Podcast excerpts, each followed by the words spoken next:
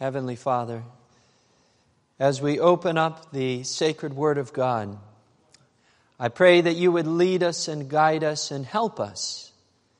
Give us your truth. Speak to us through your Holy Spirit. Convict our hearts and our minds, and Lord, through Jesus, bring us close to you, we pray. We ask this in his precious name, name above all names. And we thank you for hearing our prayer together. We ask it in Jesus' name. Amen.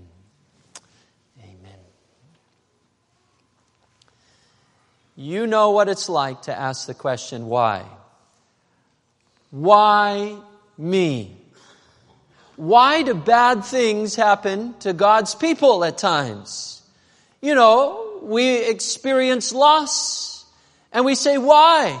Why, why, why me? Did, did I do something wrong? Is it my sin? Did, did I sin? Is God mad at me? Did I mess up without knowing it? Why me?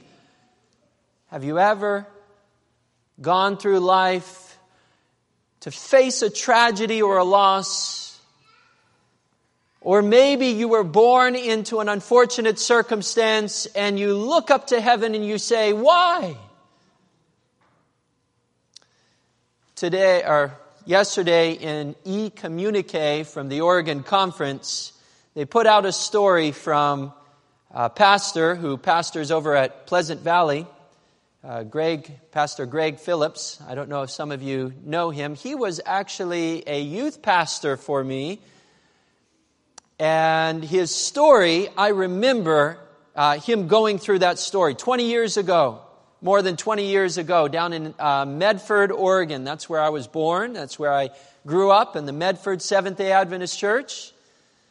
I remember when him and uh, his wife, Sandy, had their first child, Aiden, and they discovered that he had a, a heart defect and was not going to survive. In fact, they didn't even expect that him to be born. He was born. And they got to experience one week with their child before his heart couldn't take the genetic disorder any longer. And after one week, they lost their first baby. The whole church grieved with my pastor. The whole church was in sorrow tears falling down their faces as they hugged and embraced Pastor Greg and Sister Sandy. And as we together watched them weep from up front, showing the slideshow of all the pictures they had taken in that week. And, and the one thing that went through everybody's mind was, why? Why this family who has dedicated their life to you, Lord? Why them? Did they do something wrong? Is it a curse from God? Why? When we face difficult moments in our life, we also ask the question, why? And it's not a new question. All the way back at the time of Jesus, men and women were struggling with this whole issue. Why? Why are, are, are, these sorts of things, why do these sorts of things happen to us? I mean, why do, why do marriages fall apart? Why do loved ones die? Why do we lose our jobs? Uh, why do we get cancer? Uh, why do we, why do we, why are we sometimes the ones that get stuck with the horrible childhood? Why? Is it chance? Is it fate? Is it punishment for sin? Is it a curse? Is God angry with me? This question hit home as the disciples of Jesus looked at a man who was born blind from birth. You'll find the story in John chapter 9, verses 1 through 2. John chapter 9, verses 1 through 2 Jesus and his disciples are walking together. And it says, as Jesus passed by, he saw a man who was blind from birth. And his disciples asked him, I mean, they saw the same thing he saw. I don't know if they knew that this man was blind from birth. It seems to me that they did. And perhaps there was a discussion that ensued amongst themselves. I mean, the question is a natural question. Why? When you see human suffering, why? And they said to Jesus, Rabbi, who sinned? This man or his parents that he was born blind? Desire of Ages points out that it was generally believed by the Jews that sin is punished in this life. And so when, when a Jewish man or a Jewish woman would come across somebody who had hit misfortune in life or had had some sort of health bump in life's road or had some general loss, the automatic assumption was somebody messed up. Now we don't know who, but somebody messed up. It was either this man, or maybe his mama, or his daddy, or his brother, or his sister. Maybe it's a generational curse. Somebody messed up, and that's why he's suffering. And so, they skipped over every other possibility, assumed that, and said, okay, the only question left now is who was it? Who's the guilty party? I know somebody who'll know. It's the man who can read people's thoughts. Let's ask Jesus. And so along come the disciples and they go up to Jesus and they say, Jesus, who was it? Is he suffering for his own sins? Is it a generational curse? His grandparents, his great grandparents? Was it his parents? Did God foreknow the sins this man would commit and punish him beforehand at birth? To the disciples, the mystery was whether or not the parents were the guilty ones or the man himself was the guilty one. But you need to know that suffering is not God's punishment. Suffering, present suffering, is not a punishment sent from God. Desire of Ages, page 471 says, that Satan, the author of sin and all its results, had led men to look upon disease and death as proceeding from God, as punishment arbitrarily inflicted on account of sin. Who is the one who leads men to think this? Who is it? It's Satan. Satan is the one who, when bad things happen to good people, comes and whispers in their ear, God is punishing you. You've messed up and now you've unleashed the wrath of an angry God. He's punishing you for your sins. With this belief, a, way was made to prepare the Jews to reject Jesus as the Messiah. After all, when they should see Jesus crucified, they would automatically assume what?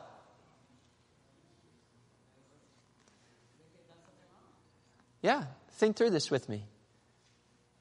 If punishment is the result of your, if uh, suffering is the result of your sins, and that suffering is a punishment from God, what are the Jews naturally going to think when they see the Son of God suffering on the cross?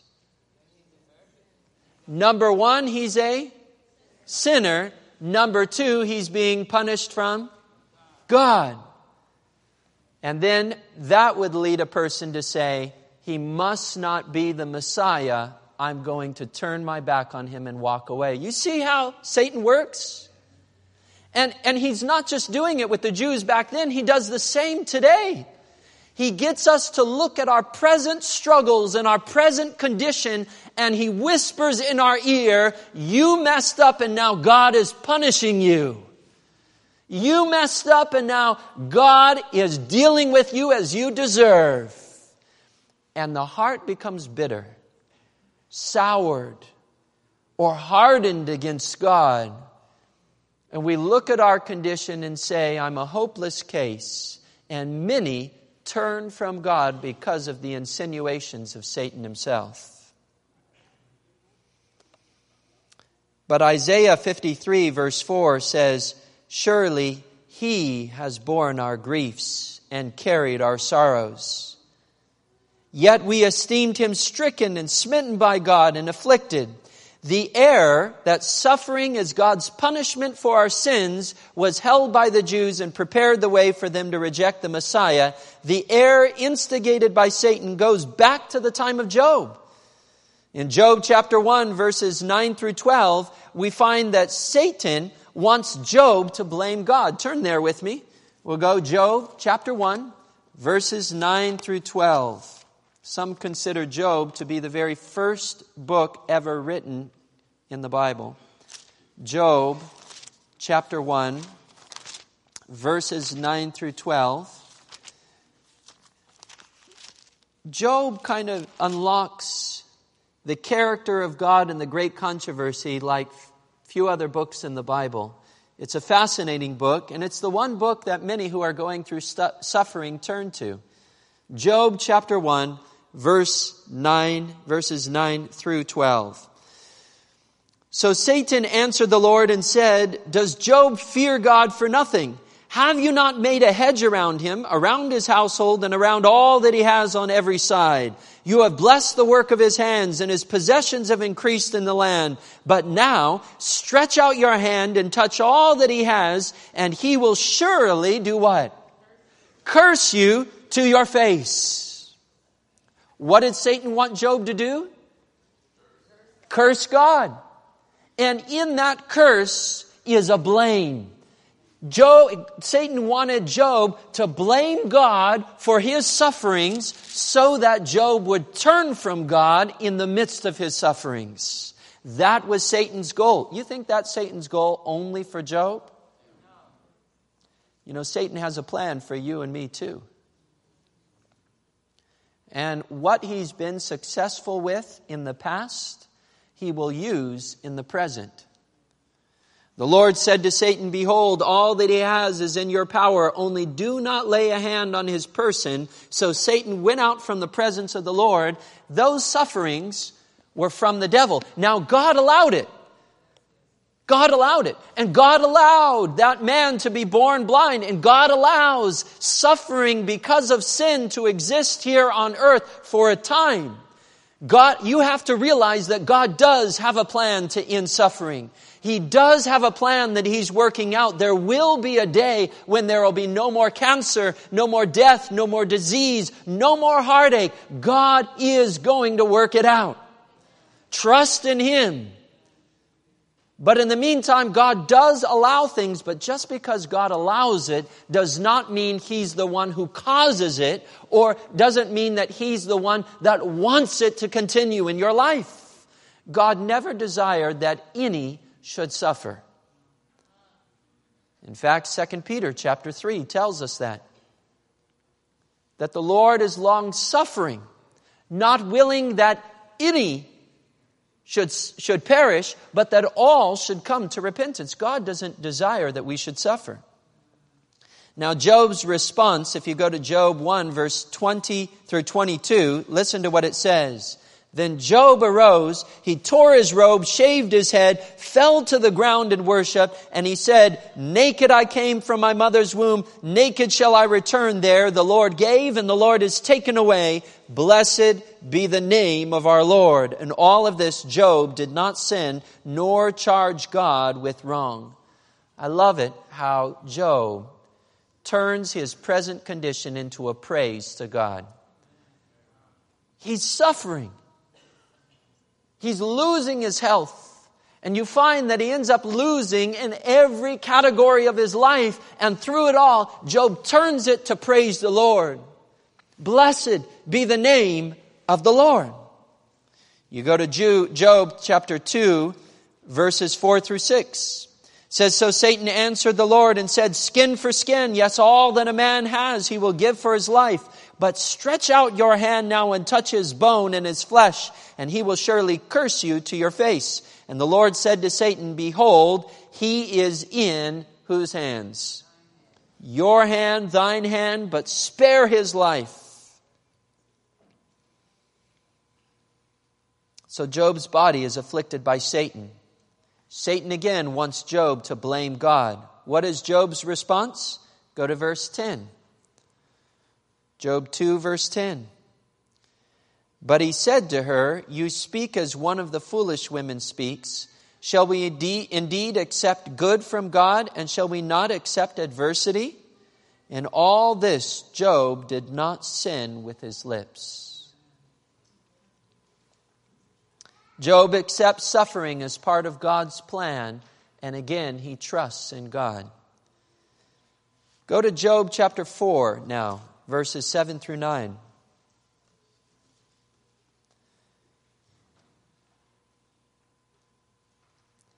Job chapter 4, verses 7 through 9. And notice what it says. Remember now, this is Eliphaz, one of uh, Job's friends, says, Remember now, whoever perished being innocent, or where were the upright ever cut off? Even as I have seen those who plow iniquity and sow trouble reap the same. By the blast of God they perish, and by the breath of his anger they are consumed. What is Eliphaz saying? Eliphaz is saying, Job, don't you know? Don't you know the truth? If you're suffering, you must have sinned. And if you sinned, your suffering is a punishment from God. So, Job, all you got to do is repent of your sin and everything will be good. But what happens when you don't see that connection real clear? What happens? Now, I'm not saying that suffering can't be the result of sin. That's not what I'm saying. Sometimes we suffer because of our intemperance or our impatience. Sometimes we suffer, our, our present suffering is something that we caused ourselves, you know? Uh, it's not always somebody else's fault. Sometimes the blame goes right here, but not all suffering is just because uh, we messed up and God is uh, punishing us. The reason I bring this verse up is I want you to see that this lie from Satan didn't just start 2,000 years ago. It started four, 5,000, 6,000 years ago when Job, when the book of Job was written. Some consider it to be the first book in the Bible to, to have been written even before Genesis. All the way back then, you can see this lie that's being instigated by Satan that our suffering is always a result of our sins, and our suffering is always a punishment from God. And Satan always instigates that lie in order to turn us away from God so that we will turn our back on Him and blame Him for the things we're going through in life. Desire of Ages, page 471 says, The same error for which God had reproved the friends of Job was repeated by the Jews in their rejection of Christ. The very same error. If I believe my suffering is God's punishment, who will I blame? Who will I become bitter towards? If I believe my suffering is part of God's plan to save me, will I be looking to blame or, or be bitter? If I believe that my suffering is part of God's plan to save me, will I blame Him or be bitter towards Him? Has anyone here ever had surgery before? Anyone? Yes. Do you blame your surgeon? You bitter against your surgeon? Now maybe, maybe if he didn't do a good job. you know? It's like, doctor, you got the wrong leg. That's why they put an X, right? This, they put an X before they sedate you. We just want to make sure this is the right one. Uh, we don't want to take out the wrong kidney. Um, but generally, you go into surgery, you know that you're going to be going through pain, you know that you're going to suffer. You know that there's going to be a time of recovery, but you do it gladly because you know that there's going to be healing through that pain. That, that something that's broken is going to be fixed through that suffering. You know that that loss is going to be allowed for some greater purpose. And so you go through that loss believing that that loss will work out a greater good for your life. And you're not bitter. You're not angry. You're not upset at your surgeon. You bear through the pain. And when the doctor comes in and you're doped on, up on medication, you say, thank you. Don't you? Thank you, doctor. Thank, oh, thank you. Now, why in the world would somebody say thank you while they're going through pain? The only way you could do that is if you see the pain as part of the process of your salvation, as part of the process for your healing. What if, rather than God causing suffering as a punishment, He allows suffering as a part of His plan of salvation in your life? Would that change the way you relate with God? Would that change the way that you view Him and interact with Him? Satan does not want us to view God in this way. Satan's goal is to lead men and women to distrust God and to reject God's Son. He accomplishes these goals by leading men and women to believe that their present troubles are from an angry God. Today, Satan is seeking to instill this belief in the minds of the mass multitude. He is working with diligence to prepare the world to reject the Messiah and to turn from God in distrust when Jesus comes the second time. But, friends, there is a secret, and that secret is to not look at the cause of the suffering, but the result of the suffering. John chapter 9, verse 3, we're back in our story. John chapter 9, verse 3, the disciples see with Jesus a man that is born blind. And the question that would arise in any person's mind arises why? Why this man? Why his suffering? Jesus turns to them and says this Neither this man has sinned, nor his parents sinned, but that the work of God should be revealed in him. Jesus points the disciples away from the question of why to the question of what. Not why is he suffering, but what is God going to do through this suffering? Sometimes when we go through, through crises in our life, our first question is, Lord, why do I, why am I going through this right now? Why? Why? Big question mark. Why? And God takes a eraser, erases the why, and says, wrong question. The question that a Christian asks or should ask when they go through, through suffering is not why, but what. Lord, what do you want to accomplish through this suffering in me? What do you want to accomplish that's great in this world that you couldn't accomplish in any other way but through this suffering. What do you want to accomplish? What's the results that you want to have at the end of this period of suffering? What, Lord? Let me know what that I might head towards that goal. What? Desire of Ages, page 471, it says, he did not explain the cause of the man's affliction, but told them what would be the results. And then it continues the disciples were not called upon to discuss the question as to who had sinned or had not sinned, but to understand the power and mercy of God in giving sight to the blind man. Jesus did not focus on the cause of the man's suffering. Instead, he focused on the result that would come through the suffering. Why did Jesus focus on the result and not the cause? Because if we focus on the cause of our suffering, we can become bitter. But if we focus on the result of the results God has promised through our suffering, we can only become joyful.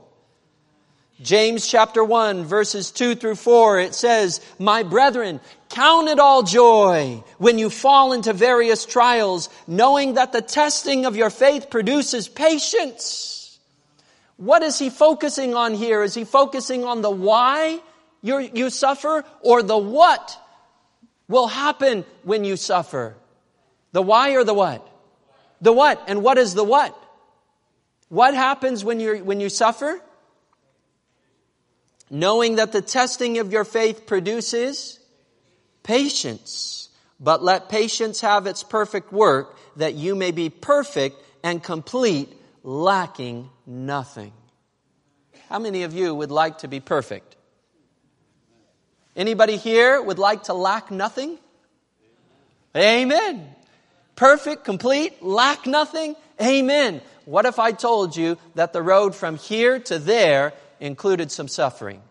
But the suffering would be temporary, and at the end of that journey, you would be perfect, you would be complete, and you would lack nothing.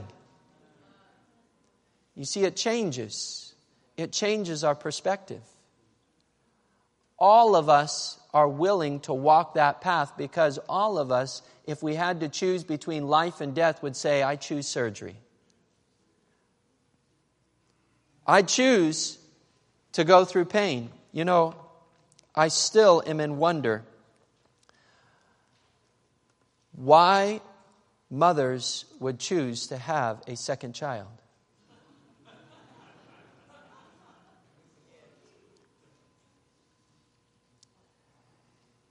For some reason, at the age of two or three, they forget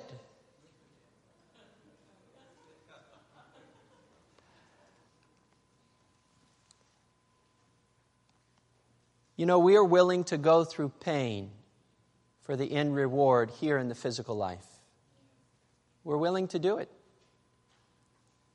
And Jesus has given, God has given us our physical life to be an illustration of the greater kingdom of heaven. Just as we have to endure pain now in order to experience joy, so we will need to endure pain and suffering now here on earth to experience the greater joy of heaven. But it's temporary, friends. It's temporary. It does not last forever. And another thing, God gives us strength. He gives us joy. He gives us help through it. Nobody enjoys going through pain.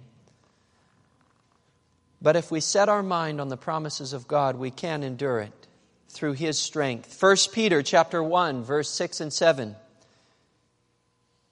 1 Peter chapter 1 verses 6 through 7 it says, "In this you greatly rejoice, though now for a little while if need be you have been grieved by various trials, that the genuineness of your faith being much more precious than gold that perishes though it is tested by fire may be found to praise, honor, and glory at the revelation of Jesus Christ. God is working something out in your life. 1 Peter chapter 4 verses 12 through 16 it says, Beloved, do not think it strange concerning the fiery trial which is to try you, as though some strange thing happened to you, but rejoice to the extent that you partake of Christ's suffering, that when his glory is revealed, you may also be glad with exceeding joy. If you are reproached for the name of Christ, blessed are you, for the Spirit of glory and of God rests upon you. On their part he is blasphemed, but on your part he is glorified. But let none of you suffer as murderers, as a thief, an evildoer, or as a busybody in other people's matters. Yet if anyone suffers as a Christian, let him not be ashamed, but let him glorify God in this matter. Are you suffering? Praise God. There's something He's working out in your life. Have you experienced a loss lately? Praise God. There's something that He is doing in your life. 2 Corinthians 4:17 says, "For our light affliction, which is but for a moment, is working for us a far more exceeding and eternal weight of glory." The disciples were to turn their eyes off of those uh, whose fault it was and place them upon Jesus and his promises. I'm reminded I'm reminded in this area here how many people in our church today are upset about the condition of the Christian church in general. And they walk around with bitterness in their hearts, anger burning in their soul, and the only thing that's on their mind is whose fault it is. Today, Jesus calls you to turn your eyes off of whose fault it is and to turn it back to the other question how can I give glory to God through it? What does God, what is God trying to accomplish through this? God doesn't want bitter Christians. God is not going to bring angry Christians to heaven. He's going to bring Christians who are humble, who have given themselves to Him. And though all may fall apart around them, they say, God, how can I glorify you amidst the ruins, the shambles, and the trials that I face? The question isn't about pointing fingers. The question isn't even about understanding all the reasons why. The question that we need to understand is what is God trying to accomplish in my life through this trial? And in this way, we can count it all joy, give glory to God. When we face difficulties and trials, we have a choice whether or not we seek to find fault with someone or whether we stretch out our hand in faith to Jesus and trust in his power and mercy, regardless of whose fault it is. John 9, verses 6 through 7, we're back at our story. And it says, When he said these things, he spat on the ground and made clay with his saliva. I love it that Jesus, when he's going to work a miracle here, he turns to a natural remedy. Amen. Doesn't go to the hospital and pick up a pharmaceutical. Doesn't say, go to your. Uh, okay, let me stop there. But he goes to natural remedies. He makes a clay pack for this man's eye. Now I'm sure there's many other spiritual lessons because he doesn't just leave that clay pack on his eye. In fact, in any one of our eyes, that clay pack on our eye would have blinded us. He puts this clay pack on this man's face and then he gives him something to do. He gives him a command. He says, go and wash. Let's read it. And he said to him, Go wash in the pool of Siloam, which is translated sent. So he went. That means that he placed his faith in Jesus and immediately moved forward in obedience. He went and washed. And praise the Lord, he came back seeing. If we also walk in the light of God's counsel, in the light of God's word, humbly, obeying every command as He gives us commands, we too will have the scales fall from our eyes because scales only fall from the eyes of those who place their faith in God. As long as you're trying to solve your problems on your own, those scales will remain. Had that man never gone to the pool of Siloam and said, This is ridiculous. What can a clay pack do? This is absolutely absurd. What can go and wash this mud off my eyes really do? If he had given up on the words of Jesus, he would have remained blind. And when we give up on Jesus' promises in the very midst of our trials, we too remain blind. We don't see what could have been. By faith, you must believe that Jesus has a purpose through every trial you face. Through every struggle you go through, God is, is working out a plan in your life. And the, and the man moves forward.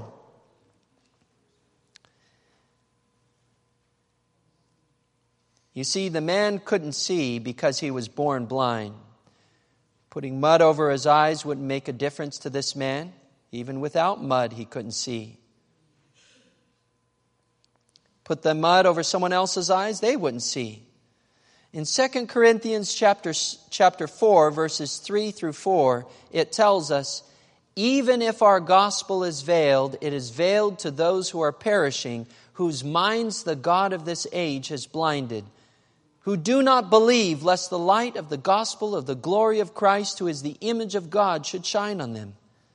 Some may claim that there was healing power in the clay and that if we want to have better eyesight, we should all wear clay packs. However, there was nothing in the clay or the water that healed the man. Those were both mediums Christ used to teach a spiritual lesson. Desire of Ages puts it this way It was evident that there was no healing virtue in the clay or in the pool wherein the blind man was sent to wash, but that the virtue was in Christ. The clay represents unbelief. Just as clay over our eyes blinds us, so unbelief over our hearts blind us. The water represents faith in Christ's word. Just as water washes off the, mud, off the mud, so faith in Christ's word removes the veil that covers the eyes of the unbelievers. In 2 Corinthians 3, verse 16, it says, Nevertheless, when one turns to the Lord, the veil is taken away. Jesus' miracle resembles the miracle of the prophet Elisha. In 2 Kings chapter 5 verses 9 through 14 it tells us the story of the prophet Elisha. I'd like to invite you to turn there. 2 Kings chapter 5 verses 9 through 14. You know, and another thought came to my mind as as I'm here Sometimes we blame people who have not yet been converted for their mistakes and their wrongs, not realizing that they can't see yet because they have not yet experienced Christ, because the veil is only taken away in Christ. Don't blame people for their mistakes. Pray for them that they might receive Christ and the veil be taken away, and then they will see their mistakes clearly. You won't have to say a word. If we prayed for people more than we blamed people, I think we'd see a lot more change in our world. That reminds me of another statement. I'll throw this one out too. It says, if you want a better pastor, pray for him.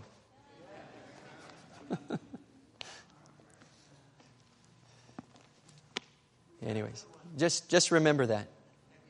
Okay, 2 Kings 5, 9 through 14. Then Naaman went with his horses and chariots, and he stood at the door of Elisha's house. And Elisha sent a messenger to, to, him saying, Go and wash in the Jordan seven times, and your flesh shall be restored to you, and you shall be clean. But Naaman became furious and went away and said, Indeed, I said to myself, he will surely come out to me and stand and call on the name of the Lord God and wave his hand over the place and heal the leprosy. Are not the Abana and the Pharpar and the rivers of Damascus better than all the waters of Israel? Could I not wash in them and be clean? So he turned and went his way in a rage. And his servants came near and spoke to him and said, My father, if the prophet had told you to do something great, would you have not would you have not done it? How much more then when he says to you, wash and be clean? So, made sense.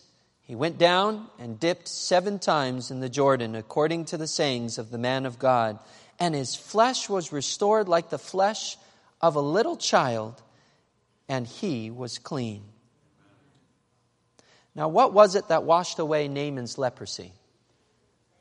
Was it the mud and the muddy waters of the Jordan River? It was faith. Faith in the word of the prophet. What was it that washed away the mud so that the blind man could see? Yeah, yeah, it was water, but it was faith. It was faith faith in the word of Christ. I imagine that this blind man who had never met Jesus before probably thought Jesus was a prophet like Elisha, since Jesus did such similar miracles. John 9 verse 17, it says, they said to the blind man again, what do you say about him because he opened your eyes? And the blind man said, he is a prophet. Later, Jesus comes to the man and clarifies that he's more than a prophet. He is the Son of God. And the man worships him. that's in verses 35 through 38 of John 9. Desire of Ages, page 475, has this to say. It says, Not only had his natural sight been restored, but the eyes of his understanding had been opened. Christ had been revealed to his soul, and he received him as the sent of God. Now, why did the Pharisees have so much hate and bitterness and anger towards Jesus? You see, they were suffering too. When Jesus came to the scene, their popularity decreased. Jesus challenged their traditions. Jesus drove out their business from the temple. Jesus' words unveiled their hypocrisy and the shallowness of their faith. They were suffering from wounded pride. And how did the Pharisees respond? John verses, uh, John chapter 11 verses 49 through 53 tells us. Turn over to John 11. John 11 verses 49 through 53.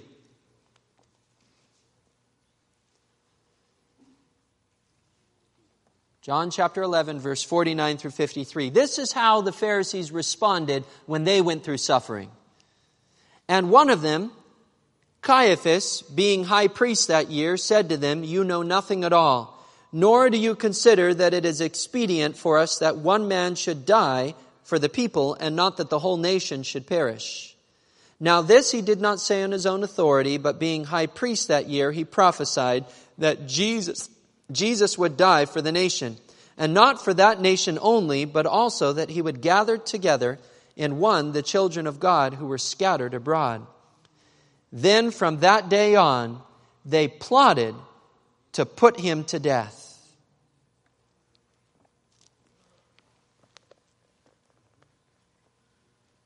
Pharisees go through suffering. Their suffering is wounded pride. What is their solution? Find the cause, eliminate the cause. Who's the problem? Do you see how it's the same solution that the disciples were coming to? Lord, this man has, has, is under suffering. What's the cause? Is it his sin or is it his parents' sin? Let's find the cause, and once we find the cause, then we can eliminate the cause. Same thing with Job. Job, if you just find the cause of your suffering, you can eliminate the cause and your suffering will end. Jesus introduces a paradigm shift. He says, if you're looking for the cause of your suffering, it very likely could lead you to reject the Messiah. But if you're looking for the purpose, God's ultimate goal through your suffering, rather than turning your back on the Messiah, you're going to run to the Messiah. You're going to embrace the Messiah. You're going to come to God and say, Lord, work out this purpose in me. The Pharisees, rather than, than looking for God's purpose in their suffering, looked for the cause of their suffering and they found it in Jesus. They were focused on that cause. And their response, their response could have been different. When they felt the pain of decreasing popularity, they could have looked to heaven and said, It all comes from above. Lord, your will. When their traditions were challenged, they could have said, it all comes from above. If God is in our traditions, they will stand through his power, not our own. When they lost their business in the temple and felt the pinch of the penny a little more, they could have said, it all comes from uh, above. God is able to provide for our financial needs when the words of Jesus unveiled their hypocrisy and the shallowness of their, their faith, they could have said, it all comes from above. Praise God, the areas of my spiritual life that I was blinded to, I now see and can address. Lord, help me to be authentic and deeper in my faith in you. If only the Pharisees had chosen not to look at their problems as the result of Jesus. If only they hadn't focused on Him as the cause and instead of focusing on the promise of the result that God would work for them, they would not have been blinded. Blindness is healed when, when in faith we take every situation that comes into our life, look up to heaven and say, it all comes from above.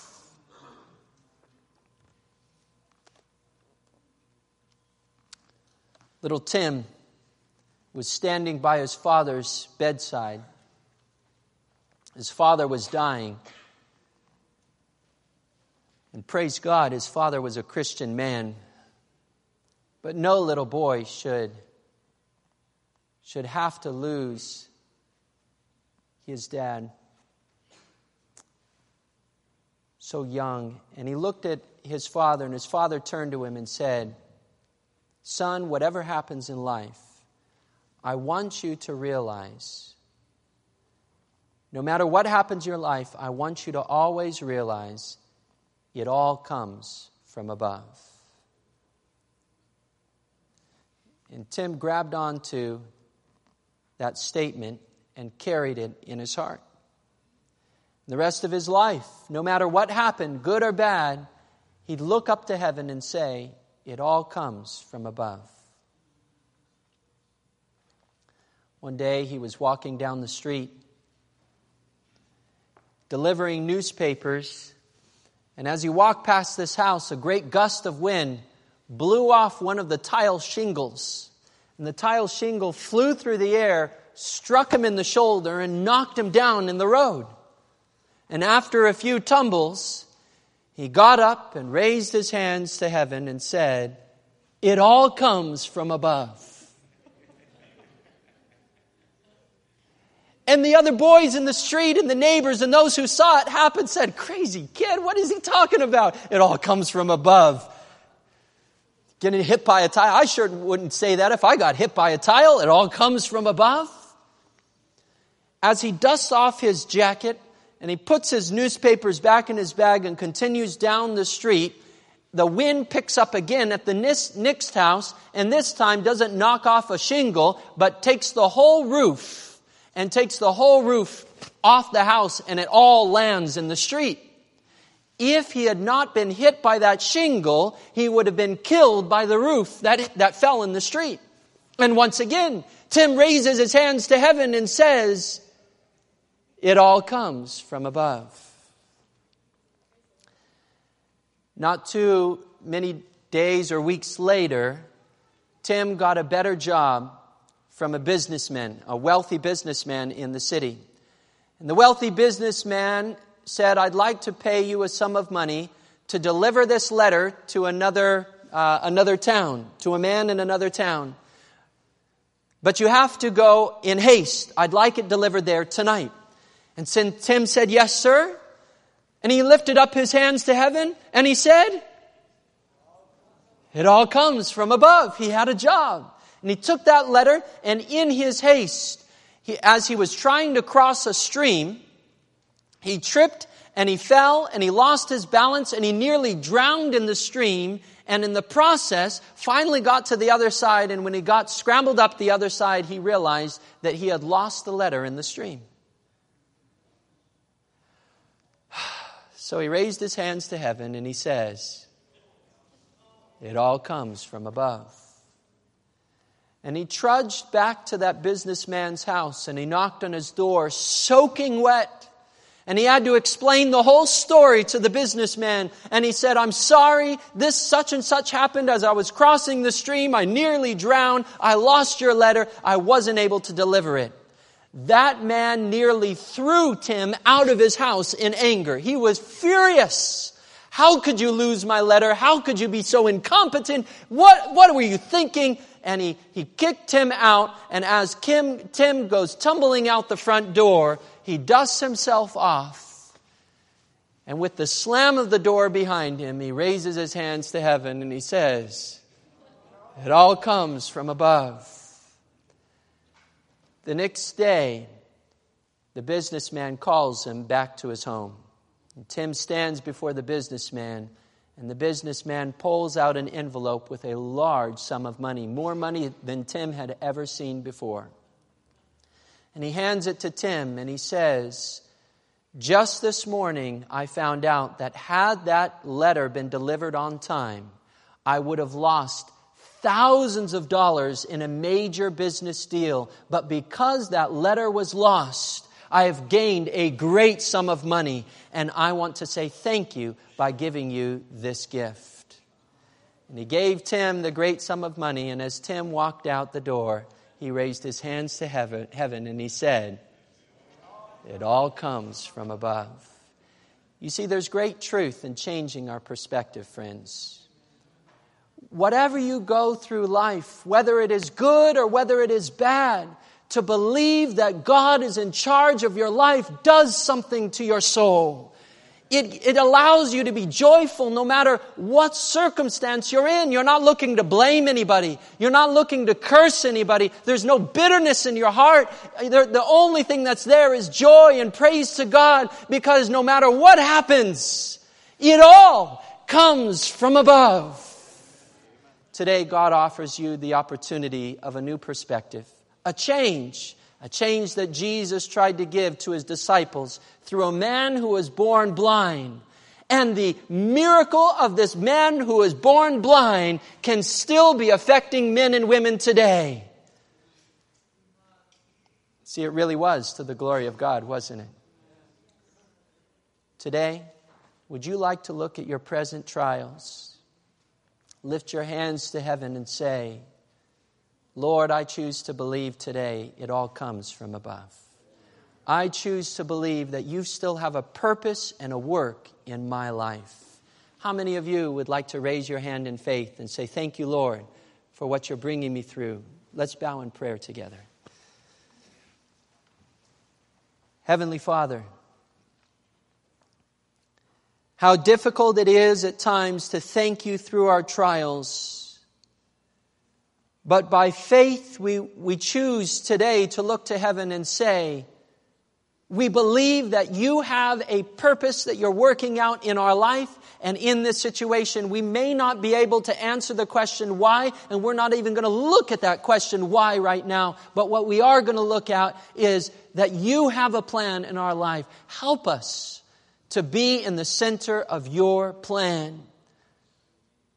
Let there be no room for bitterness or anger or mistrust or hatred in my heart, Lord.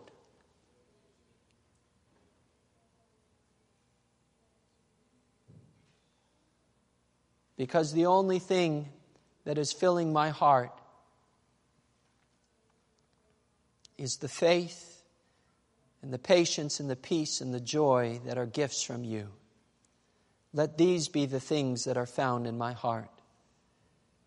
And Father, I pray that they would not only be found in my heart, but I pray that they would be seen in my face. I pray that these gifts of joy and peace and gladness and gentleness would be heard in my voice, would be felt in my hugs and handshakes. Lord, this is our collective prayer together. Make us like Jesus. We ask this in Jesus' name. Amen.